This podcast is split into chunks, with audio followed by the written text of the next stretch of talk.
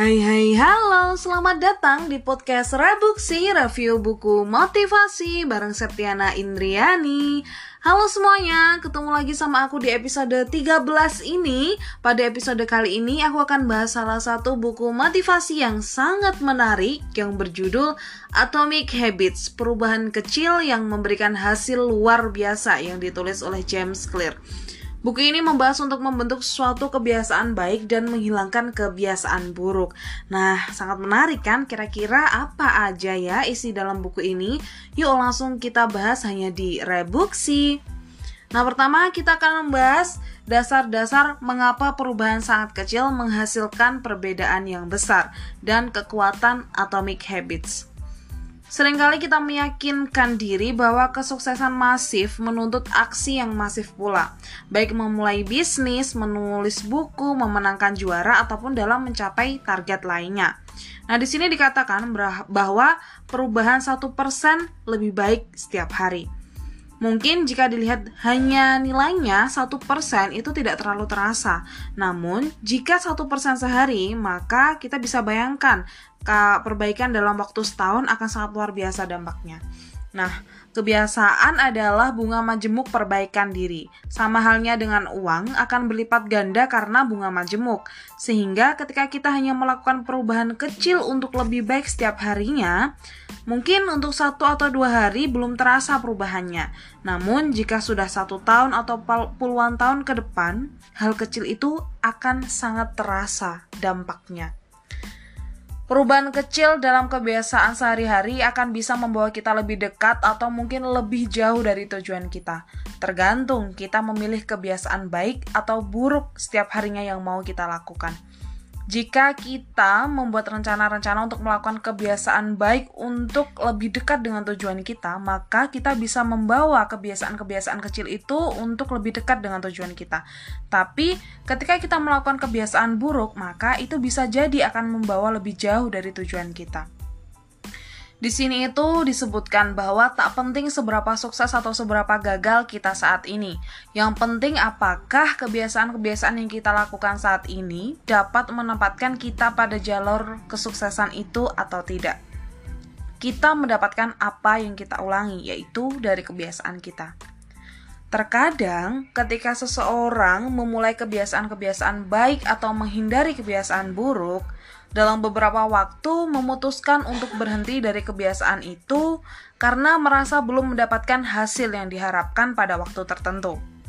Nah, di dalam buku ini diberikan contoh, misalnya, Anda memulai kebiasaan lari pagi setiap harinya untuk mendapatkan tubuh ideal. Kebiasaan ini sudah coba dilaksanakan selama satu bulan, tapi Anda merasa dan berpikir belum ada progres sama sekali dari kebiasaan itu. Biasanya, ketika seseorang sudah berpikir demikian, ia akan memilih berhenti dari kebiasaan itu. Namun, di buku ini disebutkan untuk mendapatkan perubahan bermakna, kebiasaan itu perlu dipertahankan cukup lama untuk bisa membuat terobosan ke tataran yang James Clear sebut dataran potensi laten. Yang dimaksud dataran potensi laten di sini adalah kebanyakan orang itu sering berharap kemajuan dari perubahan baik yang kita lakukan secara secara langsung atau tidak langsung itu berlangsung secara linear atau berharap hasilnya itu datang secara cepat. Namun dalam kenyataan kadang hasilnya itu tidak datang dalam waktu cepat, namun sering kali tertunda atau tidak instan. Baru setelah berbulan-bulan atau bertahun-tahun atau dalam waktu yang cukup lama, hasil itu baru dirasakan. Nah, terkadang seorang ketika sudah merasa sudah bekerja keras, sudah memulai kebiasaan-kebiasaan untuk menuju uh, sasaran atau tujuan yang diinginkan, namun ketika hasil tidak didapatkan secara cepat, terkadang itu membuat orang merasa di lembah kekecewaan atau merasakan putus asa atau menyerah setelah bekerja keras berminggu-minggu atau berbulan-bulan tanpa mendapatkan hasil sedikit pun. Namun bagaimanapun, usaha atau kebiasaan yang dilakukan itu sebenarnya tidak sia-sia, hanya itu ditabung. Dan memang mungkin membutuhkan waktu agak lama. Kemudian nilai sejati atau hasil yang maksimal itu baru tersingkap atau baru didapatkan hasilnya yang maksimal. Karena perlu kita tahu bahwa penguasaan sesuatu itu menuntut sebuah kesabaran. Dan atomic habits di sini adalah kebiasaan kecil yang merupakan bagian dari sistem yang lebih besar. Sama seperti atom, ikut membangun molekul dan atomic habit adalah unsur pembangunan hasil-hasil yang menakjubkan. Dan jika menginginkan hasil yang lebih baik, jangan hanya berfokus pada sasaran atau tujuan, tapi fokuslah pada sistem. Kemudian untuk selanjutnya di sini tuh juga dibahas bagaimana sih kebiasaan itu dapat membentuk identitas Anda. Nah, mengapa terkadang seseorang sulit mengubah kebiasaan buruk dan sulit juga untuk membentuk kebiasaan baik atau lebih tepatnya mempertahankan kebiasaan baik. Di dalam buku ini disebutkan bahwa mengubah kebiasaan menjadi sulit itu karena dua hal. Yang pertama, kita berusaha mengubah sesuatu tapi salah sasaran. Yang kedua, kita berusaha mengubah kebiasaan dengan cara yang salah.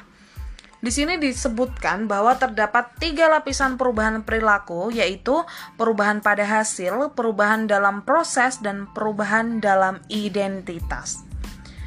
Perubahan perilaku sejatinya adalah perubahan identitas. Yang dimaksud perubahan identitas adalah terkait dengan mengubah keyakinan, pandangan tentang dunia, citra diri, penilaian terhadap diri sendiri, dan orang lain. Identitas dan kebiasaan ini saling berhubungan dan identitas ada berasal dari kebiasaan kita sendiri dan kebiasaan itu tergantung pada bagaimana mewujudkan identitas. Misalnya nih, kita berolahraga setiap hari, maka Anda mewujudkan identitas orang atletis.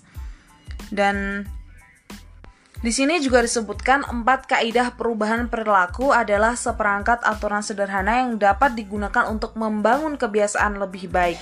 Yang pertama adalah menjadikannya terlihat, yang kedua menjadikannya menarik, yang ketiga menjadikannya mudah, dan yang keempat adalah menjadikannya memuaskan. So, kesimpulan dari episode ke-13 ini untuk membahas buku Atomic Habits yang ditulis oleh James Clear adalah yuk kita mulai dari sekarang mengubah kebiasaan buruk menjadi kebiasaan yang baik. Satu persen perubahan yang lebih baik itu akan lebih baik setiap harinya. Mungkin untuk kita rasakan dalam waktu yang singkat itu belum terasa, tapi untuk proses yang lama perubahan akan sangat terasa dampaknya.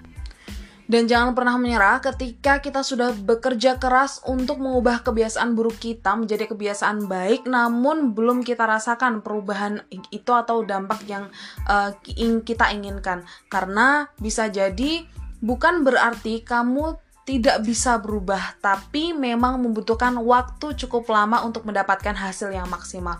So, teruslah berprogres, bekerja keras, dan jangan menyerah. Yuk, kita ubah kebiasaan buruk menjadi kebiasaan lebih baik. So, terima kasih untuk hari ini. Sekian episode podcast Rebuksi hari ini dan nantikan episode selanjutnya pada hari Rabu nanti dan pada hari Rabu nanti aku masih membahas tentang buku Atomic Habits ini dan tentunya lebih menarik lagi hal-hal yang kita dapatkan dari buku ini. Tunggu apa lagi? Jangan lupa selalu dengarkan podcast Rebuksi di Spotify atau platform podcast lainnya setiap hari Rabu dan juga Minggu. Semoga bermanfaat. Terima kasih.